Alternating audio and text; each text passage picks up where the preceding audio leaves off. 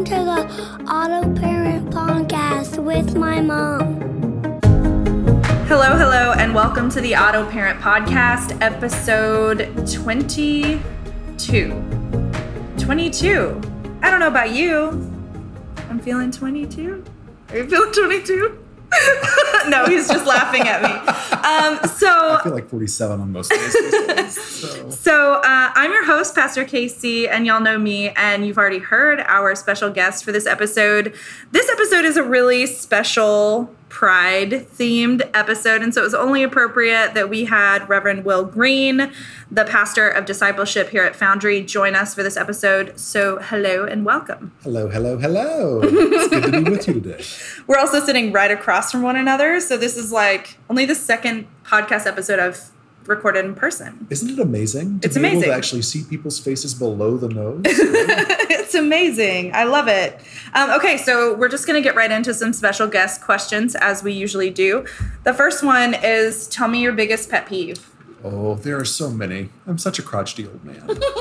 um, you know, these days I think it's people who don't use their blinkers when they're changing lanes. Oh, yeah. I stay pretty calm most of the time, but when somebody doesn't use their blinker and they come into my lane, I lose all my religion and most of my sanity. I've like, actually seen you have road rage, and it's pretty intense, so I can attest. There is this a is reason, a thing. There's a reason I don't have a clergy sticker in my car, and this is primarily the reason why. Because the things that my face does when people do that... Mm, That's funny. Normal. I have I have noticed that since moving here, my road rage has increased exponentially. People don't know how to drive in D C. They really don't. They really don't. Well, and, and, and I thought for a while during the pandemic, like, wow, God's grace has been like working on my spirit. The road rage is gone. And no, no, it's back with a vengeance. As yeah. are all the drivers on D C's roads. Exactly. It was just that people were taking breaks at home and not driving like crazy people in the city. Look. Yeah. Okay. So I hear you on that for sure. Um, all right. This next question is uh, is. is a funny question, and it doesn't necessarily even have to be a good story, which is what we always say. And immediately I'm already thinking about all the times that we've laughed, like until we're in stitches on the floor. But can you tell the listeners a story about a time that you've laughed super hard? So I'm really glad you kind of teed this up with me, because I've been sitting over here rifling through my memories. When I was about twenty-seven, I took my grandmother hiking at our favorite campground uh, in Albert Pike, at Al- Albert Pike in Arkansas. Uh, and she couldn't really hike, so I sat her down by the river, and she took her oil paints and was painting.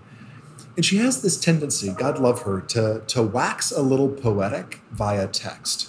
So I'm halfway up the mountain with my boyfriend at the time, and I get this text from my grandmother of this beautiful scene of the river. And I think what she meant to say in this very pastoral kind of tone uh, was sitting by the river, thinking to myself, my God, how great thou art. But as autocorrect is often wont to do, particularly when we use words we shouldn't use via text, uh, it inserted an H between the S and the I in the phrase sitting in the sitting by the river.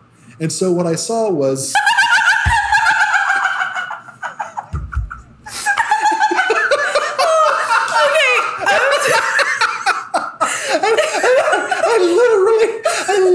grab a tree because I almost fell off the mountain. And I think I texted back, are you sure you have a, do you, or do you need any toilet paper or something like that? I just I didn't know what else to say.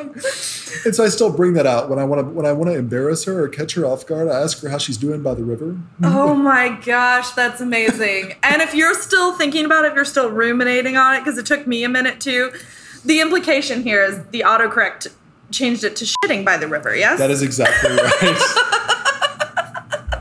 Which, you know, would have made an interesting, you know, addition to, you know, going down to the river to pray. To pray.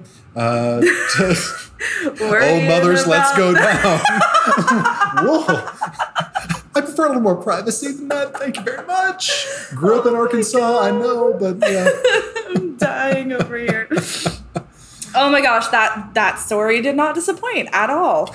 Okay, so as we mentioned at the top of the episode, this is a is a really special episode. It's a Pride episode. And so I'll let Will identify himself. I am someone who identifies as pansexual.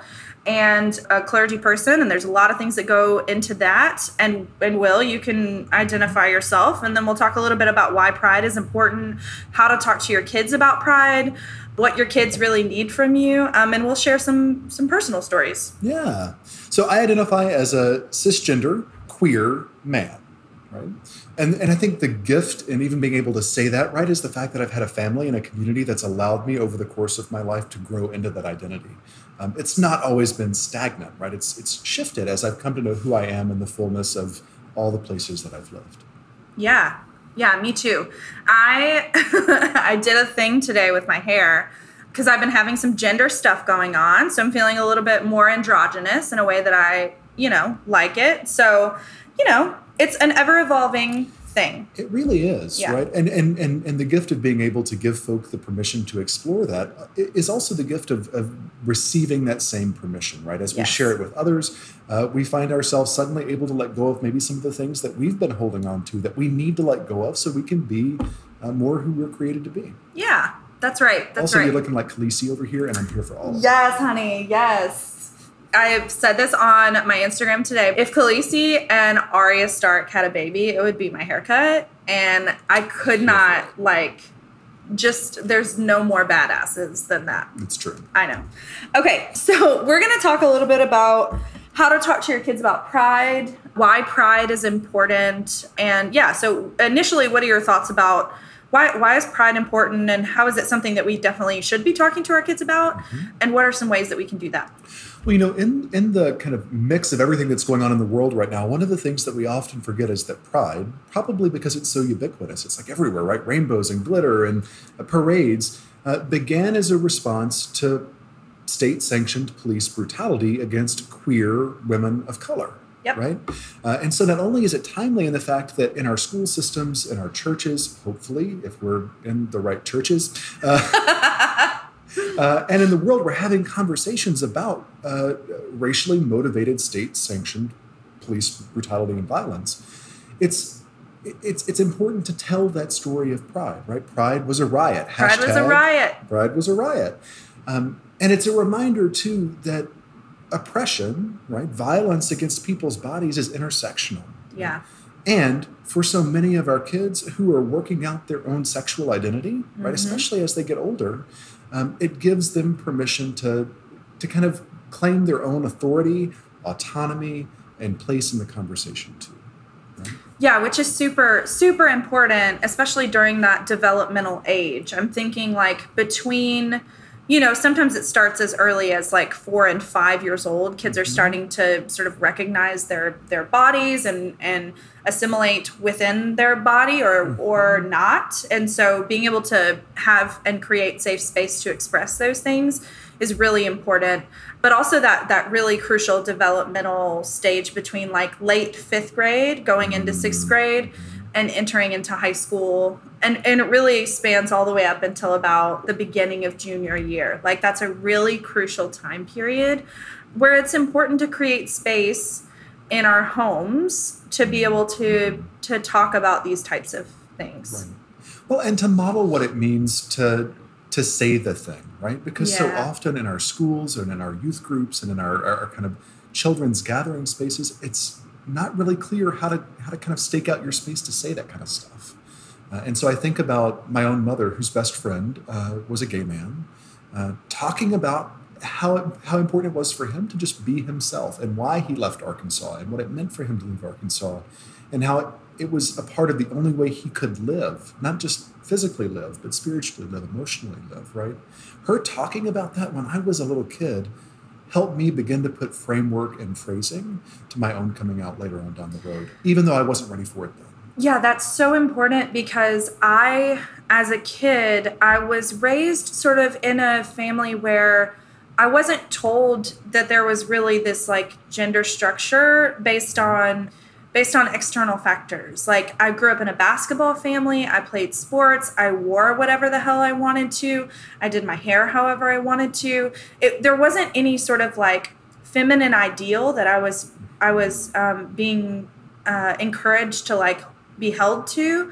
But I didn't know there was a name for what was going on. I didn't know that like my experience was any different than anyone else. Like it was it was really striking when I went to college, and I was like, oh, what? Yeah. Wait, what? And so I didn't really come into identifying my queerness until like much later age, even though like that was something that I knew was happening within me. There wasn't there wasn't language for it. It just kind of was who I was. So I'm thankful at least that there was no condemnation for that, yeah. which is a huge, you know, gift that I received from my parents. But But still, it would have been nice, as you were saying, to have some kind of like language or community even that, that celebrates and validates and encourages those types of sort of revelations about who we are. Well, and I think, you know, what I what I remember so much about my own childhood is that there was there was uh, space to have the conversation. Um, I wasn't ready to come out until much later. In fact, I was outed um, in a variety in a kind of a, a series of events. That's a whole other podcast. Yes, right? It is. Um, but. Uh, The fact that I knew that my family had the capacity to have the conversation when I was ready to have the conversation, right?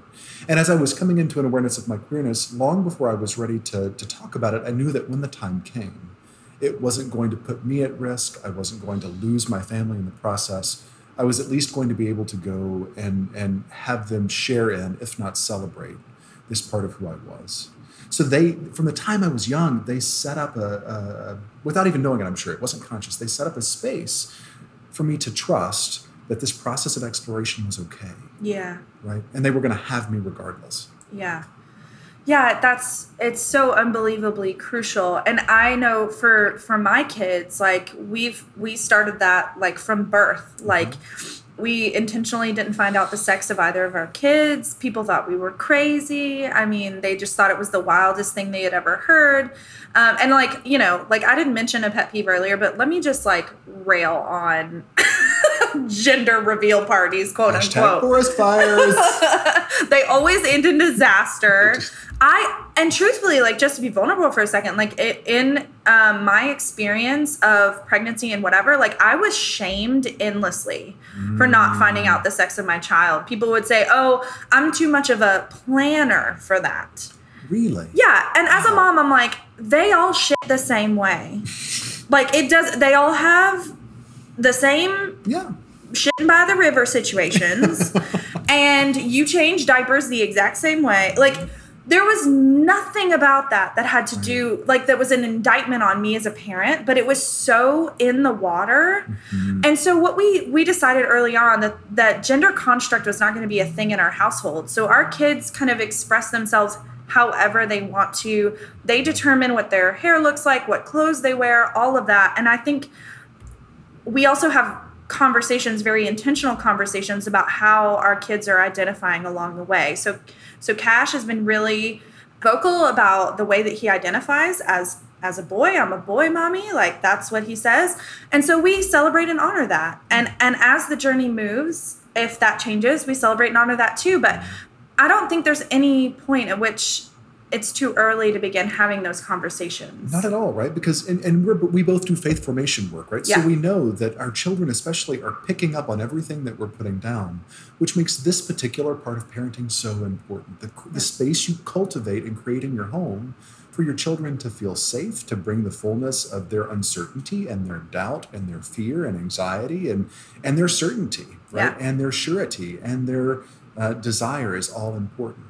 If if if you don't if you don't have those kinds of spaces as a child, when it's time for you to really utilize them, or you're in a time when you really need them, you're not going to go to your family first. And I've counseled folks in those dynamics, and it's it's painful, it's hard. Um, yeah, going down the. I mean, you opened the faith formation floodgates, so let's just you know go down that trail. Another really important component is around theological language and mm. the way that like. It's not just environment that we create in our homes, because that is that is super important. But if if for some reason we've compartmentalized the divine, yeah. then then that's a whole other box, right? And so the the way that we talk about God, the way we speak about God's interaction with us, if that's in any way rooted in cisgendered, patriarchal, um, oppressive language, then that has such a deep impact on all of our kids, not just our queer kids, all of our kids. Um, and so that's something that's really, really important to me is shifting our theological language to sort of match up. I mean, I've I've shifted to like exclusively using feminine pronouns for God. But mm-hmm. and and my partner Greg is always like, well, you know, like, you're just doing the same thing. I'm like, yeah, but like, I'm making up for thousands and thousands of years of patriarchal bullshit. So you're going to give me this one and whatever. I mean, Cash refers to God as non-binary. He says it all the time. And I think it's a really beautiful, like, it helps Cash understand the concept of a non-binary human because it's in reflection of a non-binary God. Right. So he thinks all non-binary people are God, which is like freaking amazing and beautiful. But like, creating those types of theological frameworks for our children, it is so, so important because there's there's less of a chance of just complete and utter rejection. That's right.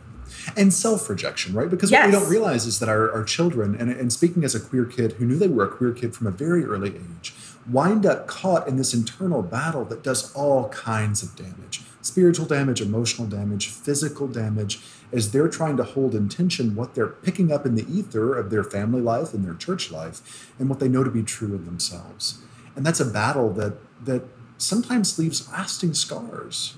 So I, I just think I think it's so important that we're thinking critically and creatively about the spaces we're creating and that we're doing the self-examination work.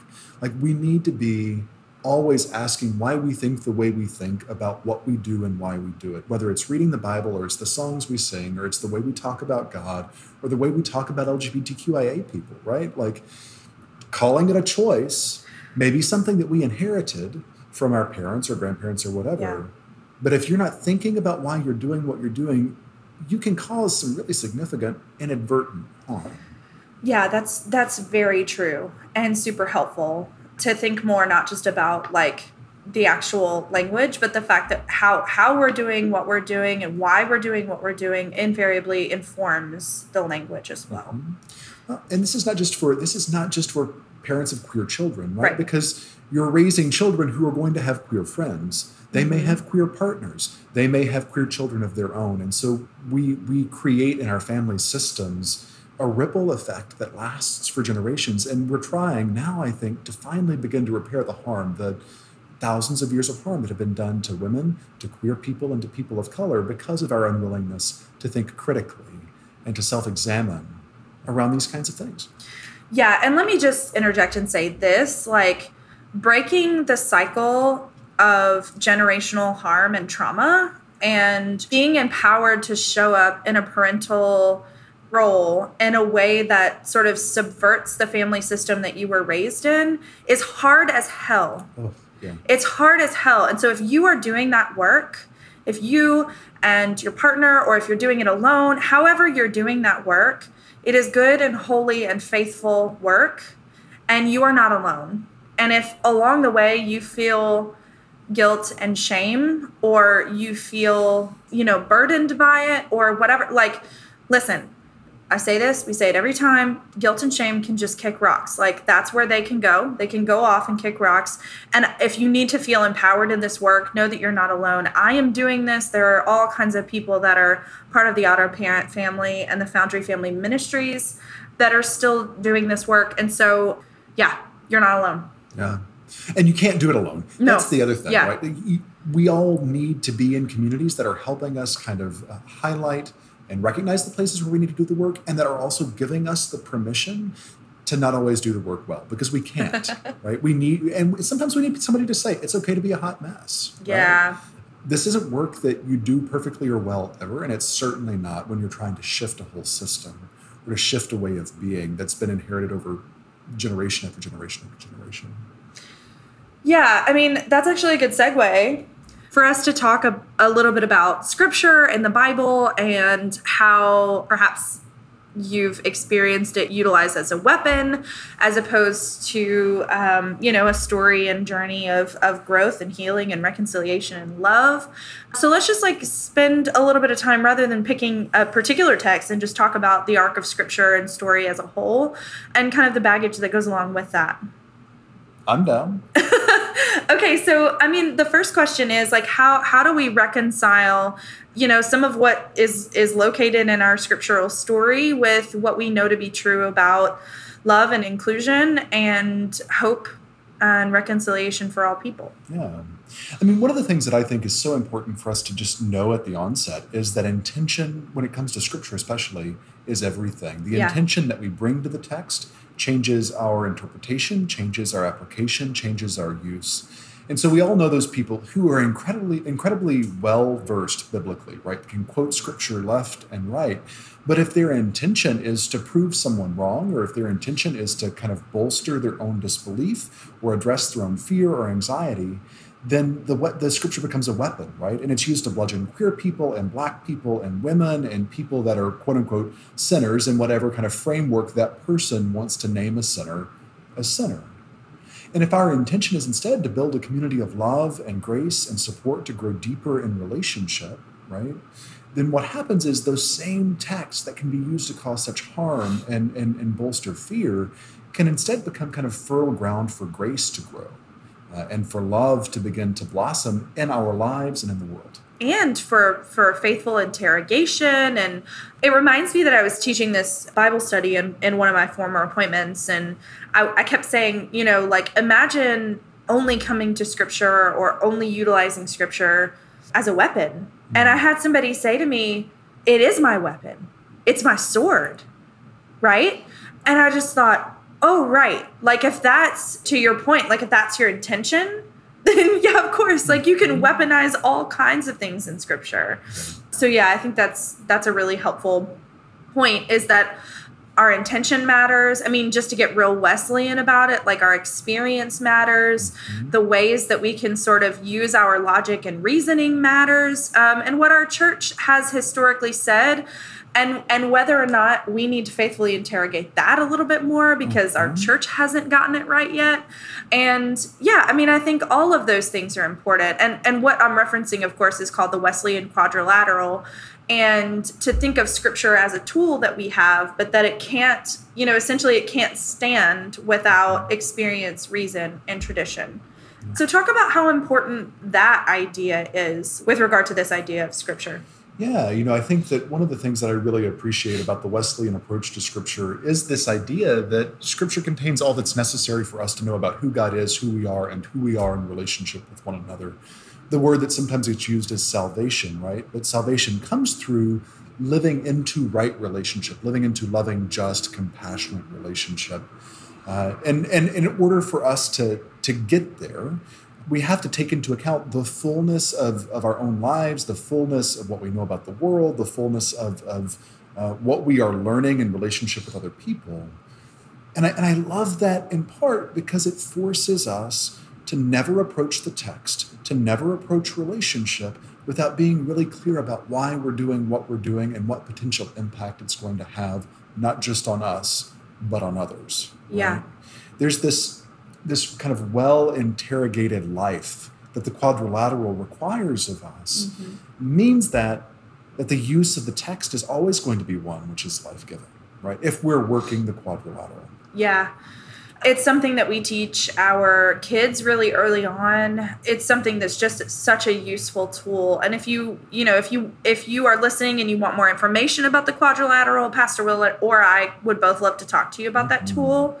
We teach it to our confirmands to sort of help interrogate like the social principles and what our church believes about certain things and how the church voices its opinion.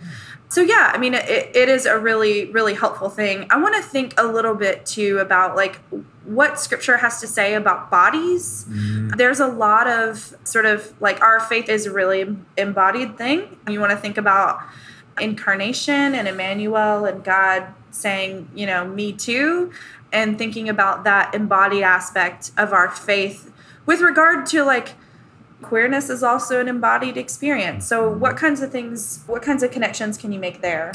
Yeah, well, you know, I think one of the things that has always boggled my mind, particularly uh, for folk that want to call themselves allies of the queer community, is this tendency to want to say, God loves you, God celebrates you, we love you, we celebrate you, but we can't quite defend this particular embodied aspect of your life yet. We're going to get there. Yeah. And so what you're expecting people to do is to, to receive the promise of fullness, the promise of a fullness of life, a fullness of joy, a fullness of relationship, but not yet.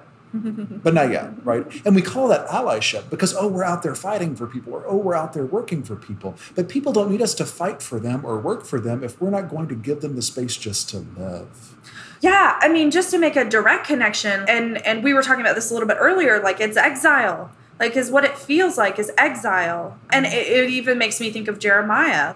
After the Israelites are in Babylonian exile, and the message from Jeremiah is like, is this thing that people like get tattooed on them, right? Like God's going to show up and take care of you as God promised. God has a plan to prosper you, plan to take care of you, all of that. But the very next thing out of Jeremiah's mouth is like, not now, but for right now, you're going to have to figure out a way to feed yourself, to clothe yourself, to be fruitful and multiply, to make this place your home. And I think sometimes it's helpful to hear that God fulfills God's promises, and that, that God's promise for a bright future is is imminent, but also like, what about right now? Right. Like what you're saying is so, so important to the queer experience. Like it's not just tolerance. It's not just acceptance. It's not just inclusion. It's it's about letting voices be heard and validated, letting bodies be celebrated, letting all of our members be invited into leadership in ways that are faithful and celebratory. And yeah.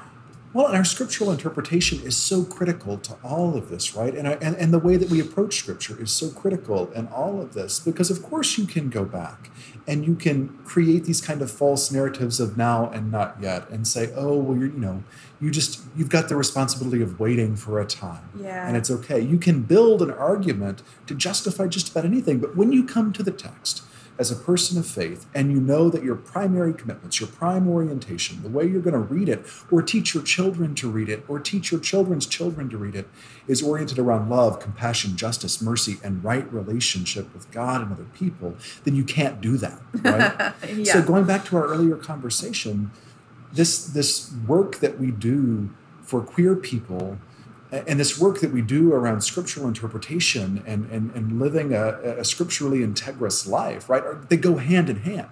Yeah. They can't be separated. Yeah. Yeah. I mean, really, if you don't get anything else out of this podcast, which I hope you get a lot, but what Pastor Will is leading us to with this idea of, of approaching the text with compassion and grace and and mercy and um, an orientation of love is so, so important, because then sort of all the other questions that we have, the hermeneutic that we've given ourselves to look at those questions and to interrogate those questions actually creates for us less of an ability to kick our own ass. Yes. Yes. Well, you know, I think about I think about the way that my family responded to my own queerness. And and this is something that I think for parents, particularly parents of queer children or children who are in the process of coming out, um, I, I hope that you're able to find the same freedom my mother did when I came out, because she she sat me down and she said, I love you unconditionally. I know God loves you unconditionally. I've got some grieving I've got to do. That's my work. It's not your work. I don't expect you to do this, and I don't think God expects you to do this, but I've got to do this. Yeah. Know that it's not about you. Yeah. And in that simple statement, she gave me permission to be my full self, to honor the fact that she was trying to figure out kind of how she was going to hold all of that. But that didn't mean that I had to question my place in, in the, the family of God and my own family or my relationship with her in the future. Right. Right? She, she gave me permission to be me and took from me the responsibility that so many queer children feel, to fight for their place, to fight for their right, to fight for their belonging. Yeah. And it was because at the end of the day, she had this hermeneutic of love mm-hmm. that she brought to the table. And she refused to read scripture in any other way. So she gave herself the permission to ask the questions and to hold the tension and to do that in a way that, that didn't question that one thing, that love thing, mm-hmm. that questioned all the other stuff the world had given her, that might make her live out a different kind of truth, right? Yeah, that's so, it's so powerful, so powerful. And just a reminder of the role that parents can play in, in helping cultivate an experience of coming out or coming into queerness or recognizing our identities in a healthy and safe and beautiful and just a good way, yeah. you know? Well, and I think for, for parents, I, I, I work with a group called... Um, Pinwheels for a long time yes. in Northern Illinois. It's a it's a support group for parents of gender nonconforming and trans children and youth, and and for parents to to trust that it's okay for them to not be okay, to like have questions and doubts and fears and and uncertainty and anxiety and all that stuff, and yet to do that in a way that doesn't expect their children to work that out for them or that doesn't work that stuff out on their children is yeah. so critical. And this hermeneutic of love we're talking about is one of the ways that you can do that, right? That you can build a bowl to hold all your own stuff and to do that with an open hand and with love and compassion for yourself while still not causing harm to your child inadvertently as you're working all that stuff out. Yeah. And I want to say too, like, if this is, if this is your experience or if you're going through something like this, like obviously your pastoral team is here to talk with you and also direct you to a therapist if that's what you need. Yes. Hashtag Jesus and a therapist all the time. But yeah, like it's just important for all of us to know that we're not on this journey alone. And as Pastor Will said earlier, we can't do this alone. And that's kind of what this podcast is about. Yeah, absolutely. So, building a community of love and support for the journey. Yeah. Well, it's been really amazing to do this with you. Yeah, this was so fun. Absolutely. Thank you. Thanks for listening to the Auto Parent Podcast. We're going to leave you with a parent mantra, something you can say to yourself or to your partner just to know that you're not alone. Your mantra for this week is, I set an intention of love.